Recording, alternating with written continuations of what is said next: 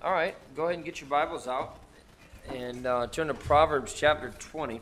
While you're turning there, let me just give you a little bit of something that will help you maybe. I got one, thank you.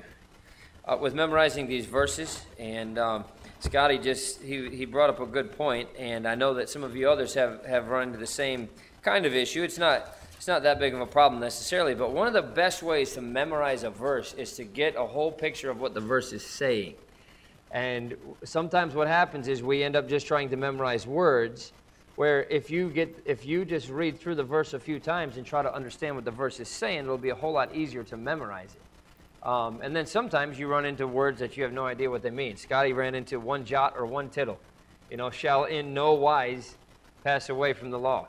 I mean, those are not words that we necessarily use. So one of the things that may be helpful with that then, too, is go look it up. I mean, you can use a Strong's Concordance, but all you have to do is look it up on the internet now, and it'll give you it'll tell you exactly what that word means, you know.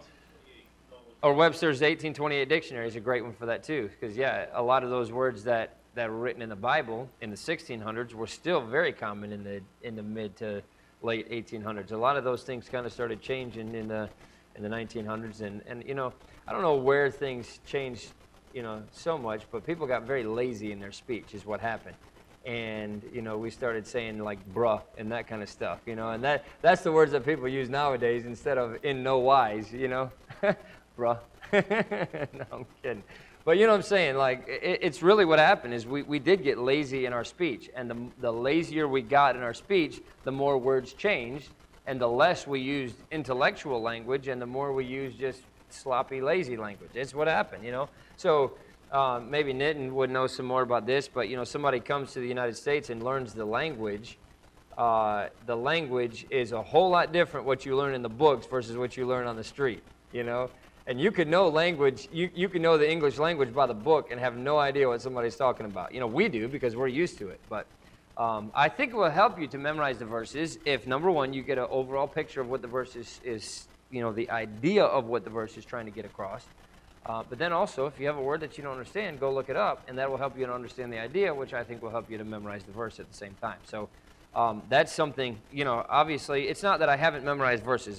You know, we memorized 52 references last year, you know, a year before. So we've memorized a lot of verses, but just this time it's kind of brought it into focus because it's verses. A lot of these are verses that I haven't really memorized before. I know them, but I haven't memorized them necessarily. And so trying to understand the concept of what the writer was getting across helps tremendously with trying to memorize what he's saying specifically, you know, the exact words. So rather than memorizing words, memorize an idea, and that will help you to memorize the words.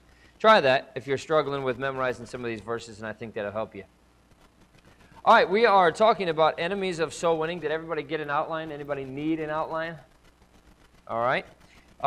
And this is number 12 in this little series that we've been doing on enemies of soul winning. We've talked about a lot of different things. We talked about fear. We talked about hyper-Calvinism. We've talked about obviously, number one, the very first thing we talked about was the devil's attempt to try to distract us from soul winning.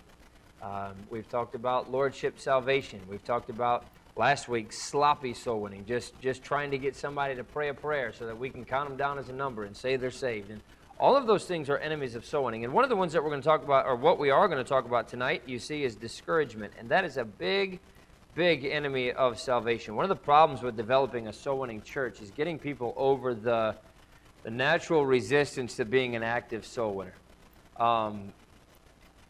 Yes, Christ has saved us, and yes, it's something that we can be excited about, but going and confronting somebody about their religion, that's the way that they look at it, or going to confront somebody about whether they're going to heaven or hell is not a natural thing. It's not like we just run around and saying, oh, you know, oh, how's the weather today? Are you saved? You know, I mean, we just don't do it. It's just not a natural thing. And so to try to get people over that is a difficult thing to do. But once that's accomplished, even once you get over that initial hesitation and you really do get excited about telling people about Christ and you're not ashamed to share the gospel and all of those other things, it's not so much smooth sailing either, because the devil's going to throw as many obstacles in the way of a personal soul winner as he can.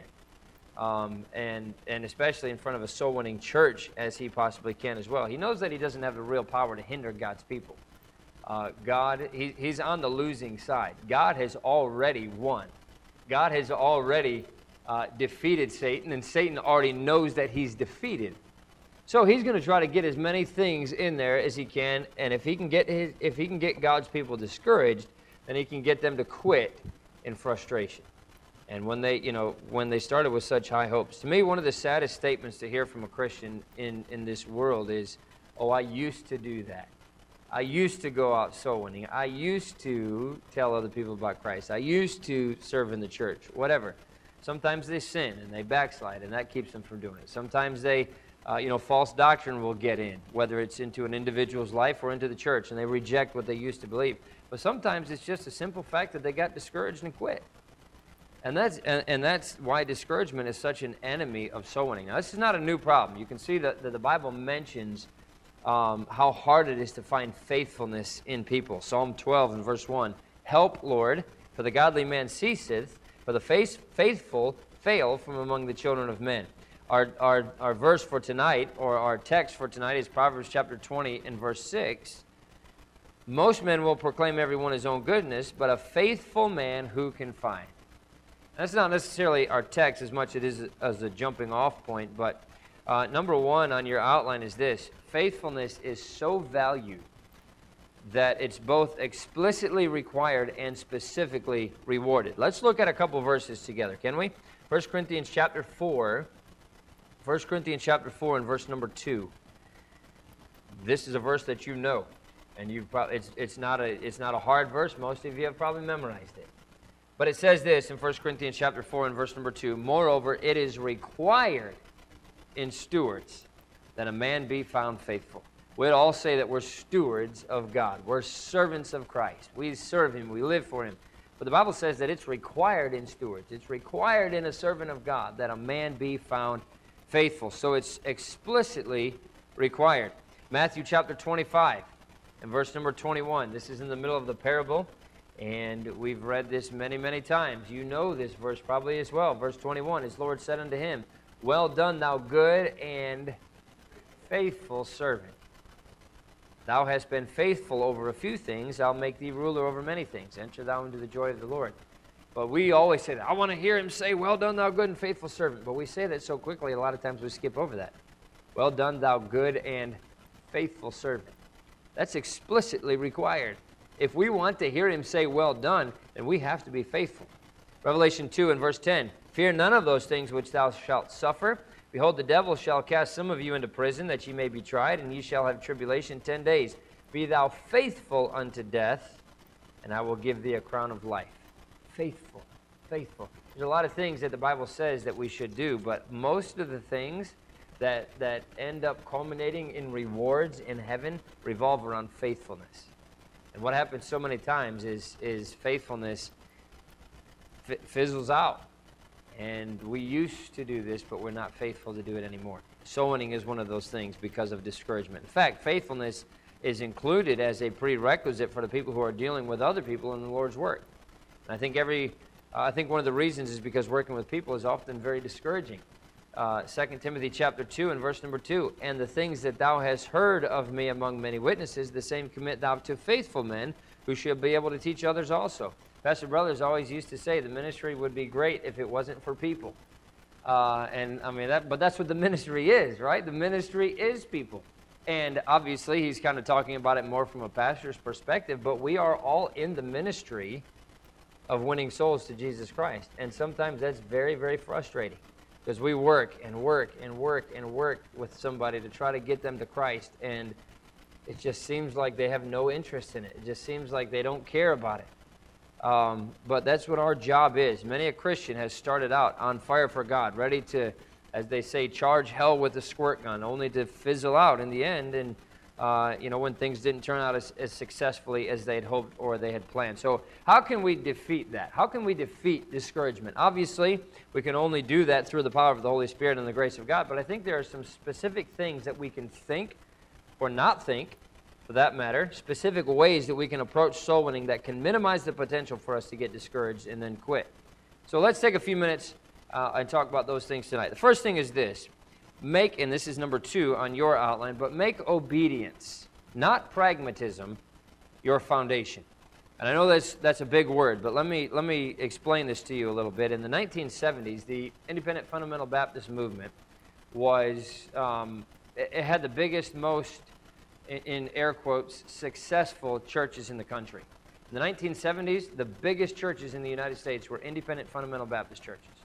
They were the fastest growing, they had the biggest Sunday schools, they had the largest bus ministries, all of those things. And because of that, a lot of pastors led their churches to copy the methods of what the Independent Baptist churches were doing, because those methods is what apparently built big churches, and that's what everybody wanted, so that's what everybody started doing. To them, it was things like a well-organized Sunday school, a big bus ministry, door-to-door soul winning. And I'm not saying that those things don't work, but that's the method that was copied to bring success.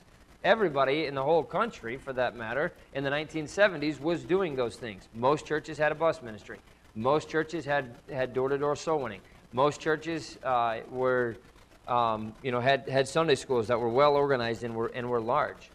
Well, you fast forward to the 2000s, and maybe you can even say just a little bit before that, but in particular the 2000s, and the contemporary evangelicals had the biggest, most successful churches in the country. And so because of that, a lot of pastors led their churches to copy the methods that made those churches successful. And to them, that was, the casual atmosphere, that was the contemporary Christian music, that was, little to no confrontation in soul winning. And if the first one was good and worked in the 1970s, then that would also mean then that this new method in the 2000s also worked because it was growing churches. That's what pragmatism is, the idea that something is good depending on what the outcome is. And it's very corrosive to genuine spirituality. Pragmatism is the idea that as long as we're getting good results, then it must be right. And nothing really can be further from the truth. You know what the biggest reason is that people use for why they don't go soul winning? It doesn't work anymore. A lot of churches have stopped soul winning because it doesn't work anymore. You can go knocking on doors, and you can go to a street with 25 houses. You might get 4 or 5 people home, and none of them want anything to do with you. None of them want to talk to you about the gospel, and you go home, and nothing happens. It doesn't work anymore. Telling people about Christ one-on-one does not work anymore. The foundation was pragmatism. And when soul winning didn't seem to be working to build their church anymore, they got discouraged, and they replaced it with some new method. And something that they think works better. And I'm not saying that we can't use new methods. I'm not saying that we can't, be in the modern age and use the internet and use social media and use those things to try to get the gospel message out. We can. But what I am saying is that I think a whole generation of Independent Fundamental Baptist pastors missed the boat. They sold confrontational soul winning, and that's just, telling somebody personal soul winning, telling somebody one-on-one. They sold the idea of confrontational soul winning pragmatically to their people. We're going to do this because it works. And when it stopped working, they gave up on it and they quit doing it. So even a lot of the churches that were grown in the 1970s by door-to-door soul winning have completely stopped doing that and have completely changed their methods. And that's one of the reasons why you think, how can a church that was so strong and so straight and so doctrinally right be so off today and be so different today from what they were even 30, 40 years ago? That's how. Because they were only doing that because that was the method that worked. And when that method they felt no longer worked, then they switched to methods that did, and that led to all kinds of contemporary compromise and everything else. We don't do it because it works, although I think it still does. We just may not see as many results. Pastor Brothers, I remember him saying he used to be able to, you could get 1 out of every 10 people or so knocking on doors to get them to come to church, or at least to get them to talk to you about the gospel. 1 out of every 10. That was back in the 70s and the 80s. Now, I think it's probably 1 out of every 100, maybe more than that. Maybe 1 out of every 150 that will actually sit there and talk to you, or that might actually come to church because you invited them. I don't know what those numbers are exactly, but we don't do it because it works. We do it because we're commanded to do it. We don't do it because it works. We do it because we're commanded to do it. That's why we go soul winning. Mark chapter 16 and verse 15, and he said unto them, Go ye into all the world and preach the gospel to every creature. That's not a wish. That's not a, well, if it works, then do it. That's a command. We are commanded to go into all the world and preach the gospel. Mass evangelism does that. It gets out into the world, it preaches the gospel, but it cannot reach everybody. We've talked about that, being an enemy of soul winning. It works. We can have a big crusade and we can share the gospel, but number one, you don't know what all of those people in that congregation are thinking, and you certainly can't answer every one of their individual questions like you can do that when you're knocking on doors. And I'm not even talking about, knocking on doors is part of what we're talking about with confrontational soul winning, but I'm talking about, you talking to somebody that you work with, or you talking to somebody that you, see in a grocery store or in a parking lot or something like that. That's what I'm talking about. Confrontational soul winning does not just have to be knocking on doors and talking to them about Christ. It's all the situations that we get into where we could and should be telling somebody about Jesus Christ. Mass evangelism works to a certain extent. We can see people get saved. My father-in-law got saved in a Billy Graham crusade. My mother-in-law got saved at a Billy Graham crusade. It was actually a film that he used to do that. He showed a film. They came forward at the end, and they dealt with somebody individually who talked to them and explained the gospel to them and all of those things. So mass evangelism does work to a certain extent. Modern forms of mass evangelism, like a crusade or like social media or the internet or broadcasting or all those things, but they cannot reach everybody. Because number one, you have to get them there in the first place. Number two, you got to get them to the media in the first place. And you can't reach everybody that way. You have to take the gospel personally and individually to every person that you can. Acts chapter 20 and verse 20, Paul said it this way, "And how I kept back nothing that was profitable unto you, but have showed you and have taught you publicly and from house to house." That's what Paul was doing. We consider the Apostle Paul to be the greatest Christian that ever lived.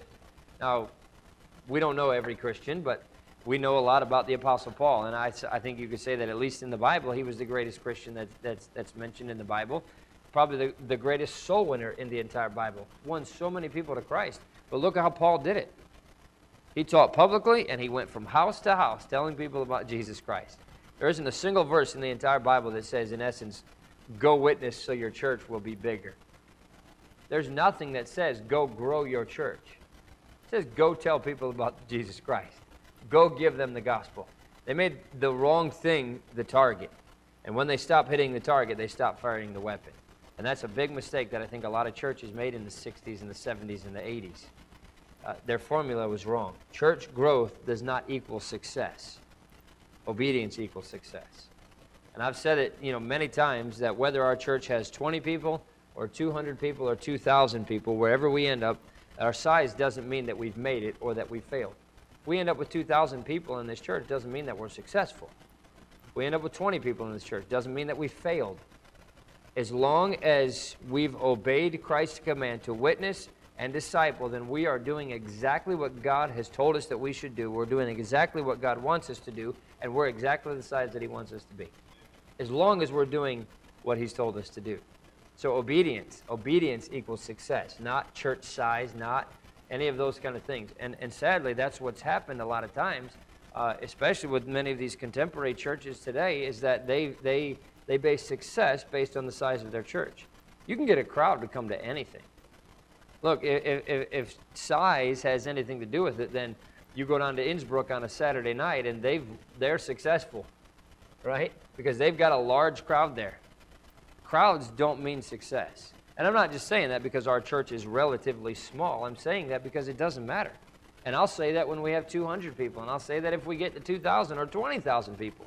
It does not equal success. Obedience equals success. And if we ever stop trying to get the message of the gospel to people in a lost and dying world, then we've stopped being successful no matter the size of this church. We've obeyed Christ's command to witness and disciple, then we're doing exactly what God wants us to be.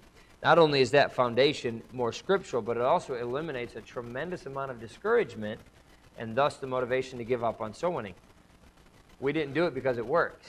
We did it, and we didn't stop doing it because we felt that it didn't work. We did it because Christ commanded it, and we were obedient. That's why it works. So, number one, make obedience, not pragmatism, your foundation. But number two, let God answer, where are they all? Let God answer that question, because that's, you know, one of the greatest attacks that's you know, hurled at soul winning churches is, where are they all? You guys go out knocking on doors all the time. Where's all the people that you've won to Christ?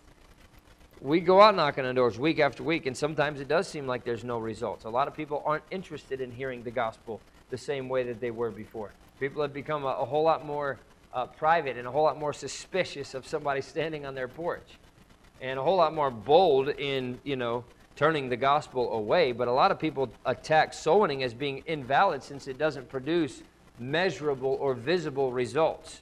But here's our response to that question. Twofold. Number one, Jesus had the same problem. You remember the story in Luke chapter 17, and those 10 lepers came to Jesus, and they wanted to be cleansed.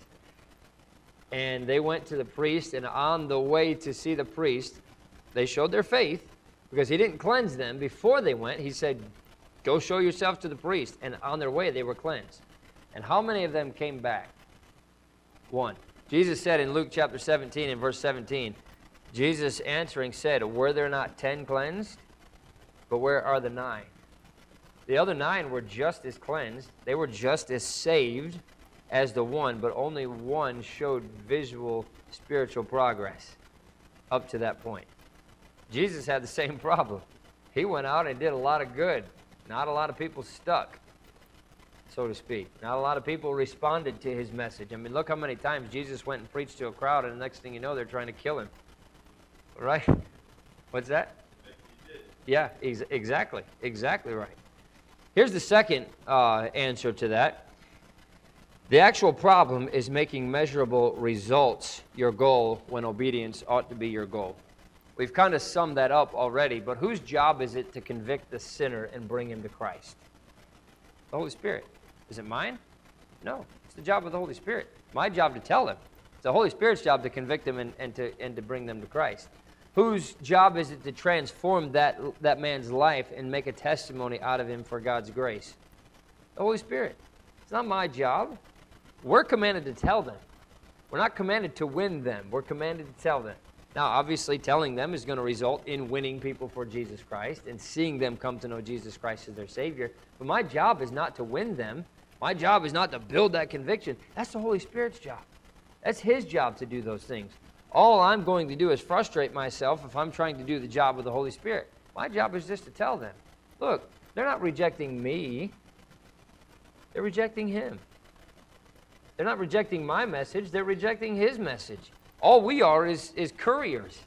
We're just sharing the message that we've been commanded to pass on. If they reject it, they're not rejecting us. They're not rejecting our message. They're rejecting Him. And, of course, that's a whole lot more serious than if they were rejecting me and my message, right? My goal, the foundation of my approach, has to be one of just simple obedience and let Him take care of the results, or even the lack thereof, because sometimes that's what happens. Where are they all? They're in God's care. That's where they are.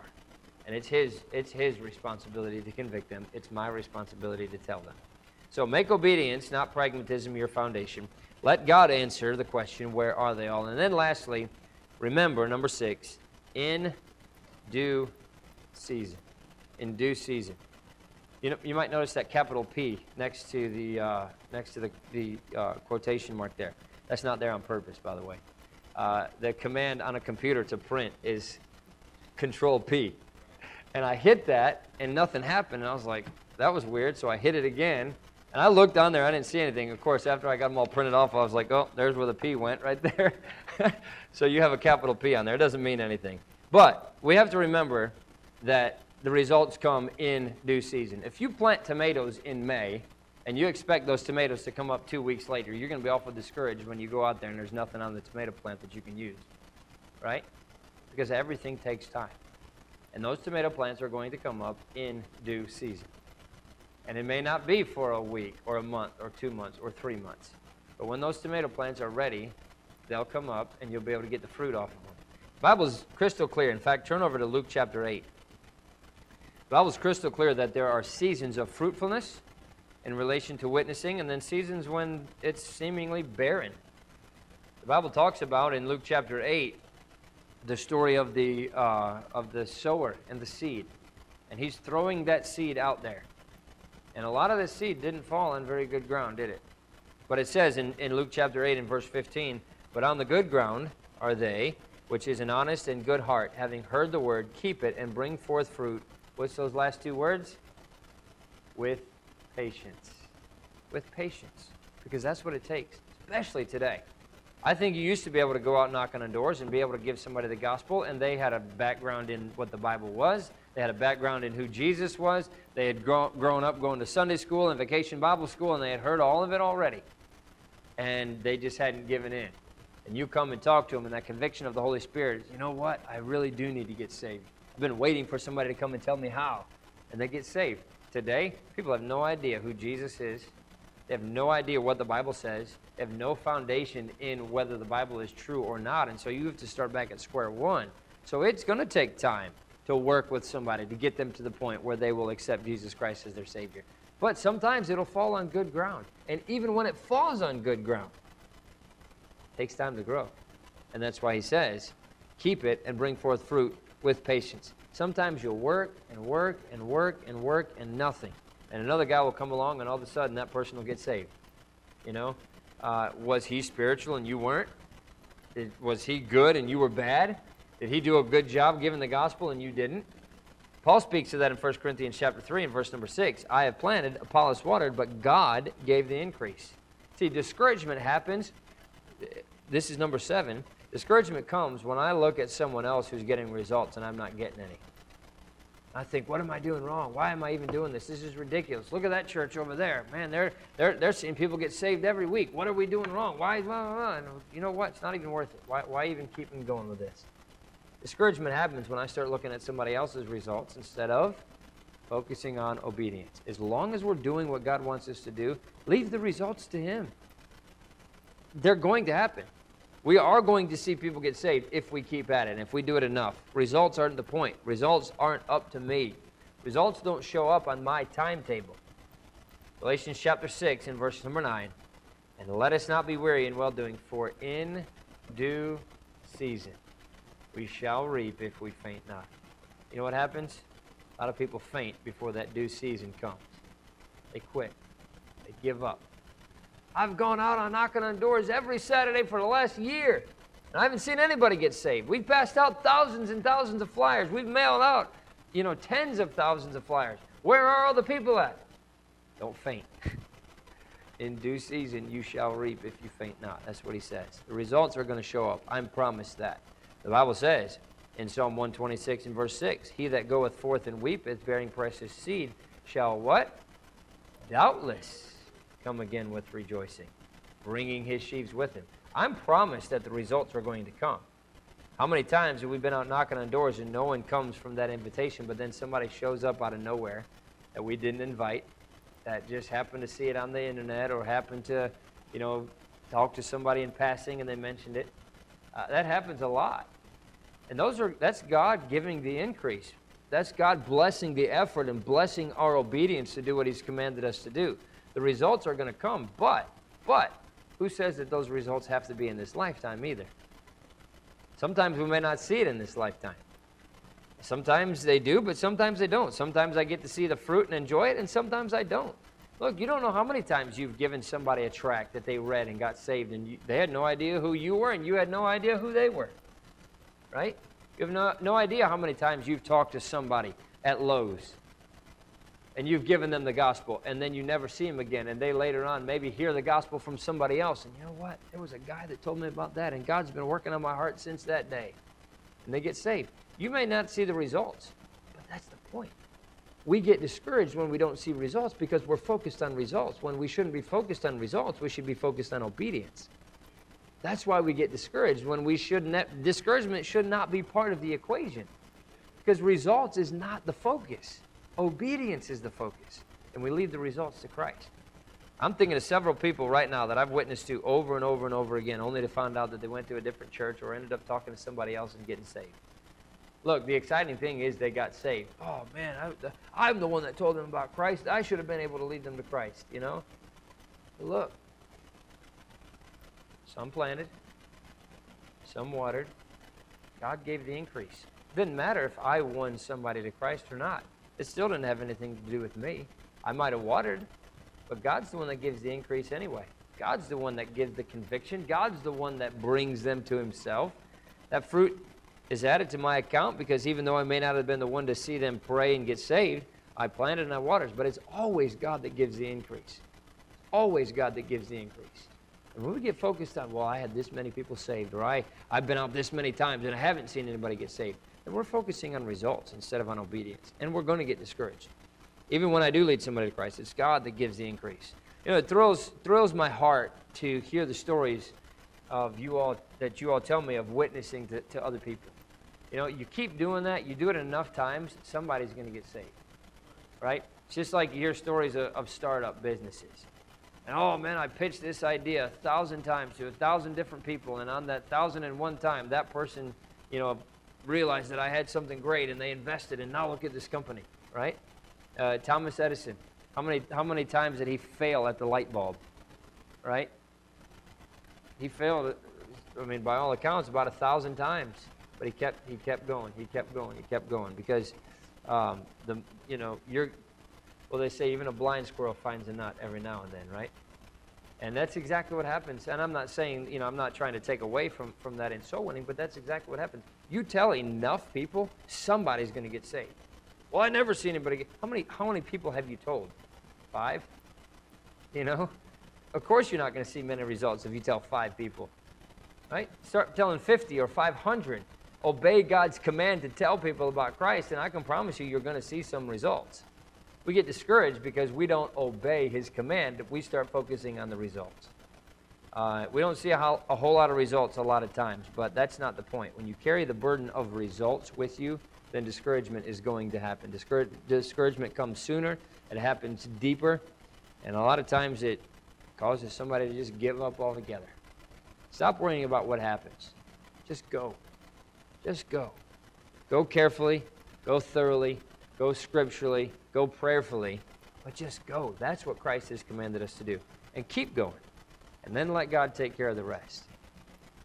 It's only natural. It's a human emotion for us to get discouraged when things don't turn out the way that we want them to turn out. But especially when it comes to soul winning, it has nothing to do with how things turn out. Well, I've invited so many people to church and nobody comes. If you knew how many people I've invited to this church, if half of them came, we'd have to have 3 services, you know? But we don't focus on the results. We focus on doing what God has told us to do. And that's why our theme this year is each one, reach one. And I've said it so many times that it's not about reaching somebody to get them to church. It's about reaching them with the gospel of Christ.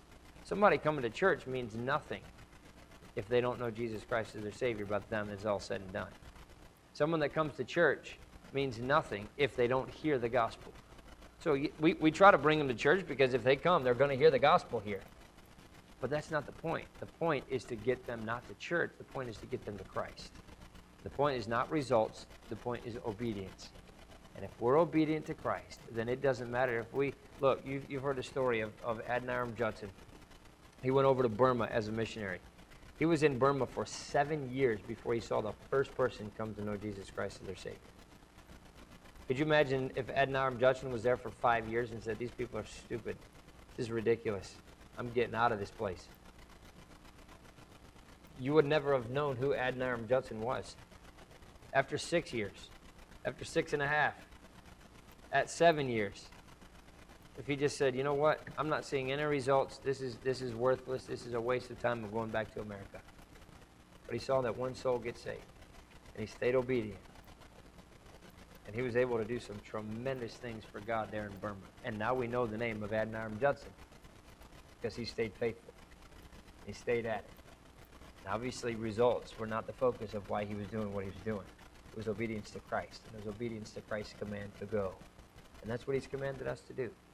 And as long as we are faithful to obey his command, then it doesn't matter what the results show, we're successful in God's eyes. But on top of that, if we're obedient to go, we'll see results. God always blesses it. God always blesses it. And it may be that someday you stand up in heaven and you have this person and this person and this person and this person come up to you and say, hey, you remember that time you gave me that tract? Remember that time when we had 5 minutes and you shared the gospel with me? Remember that time? I got saved. I'm here because of you. We may never see the results in this life, but the results don't matter. Obedience is what matters. And as long as we go, and we're doing what Christ has commanded us to do, and we shouldn't get discouraged. We shouldn't get discouraged. Don't let that enemy keep you from doing what God has called us to do, and that is to obey the command to tell people about Jesus Christ. If we do that, we're successful. Let's pray. Father, we love you. Again, we thank you so much for how good you are to us. Thank you for the time that we've been able to spend together here tonight. I do pray that you'd help us not to get discouraged. I know it's a natural human emotion. We get discouraged when things don't go the way that we expected them to go. We get discouraged when we don't see the results that we expect to see. But I pray that you'd help us to focus not on results, but on obedience. And the more we go, the more results we're going to see. But the more obedient we are to Christ, the more obedient we are to share the message of the gospel, the more we're successful in the eyes of God. And so I pray that you'd help us all to be successful in the eyes of God, and that we will be able to hear him say, well done, thou good and faithful servant, because we're faithful to do what you've called us to do. Thank you for what you do for us in Jesus' name. Amen.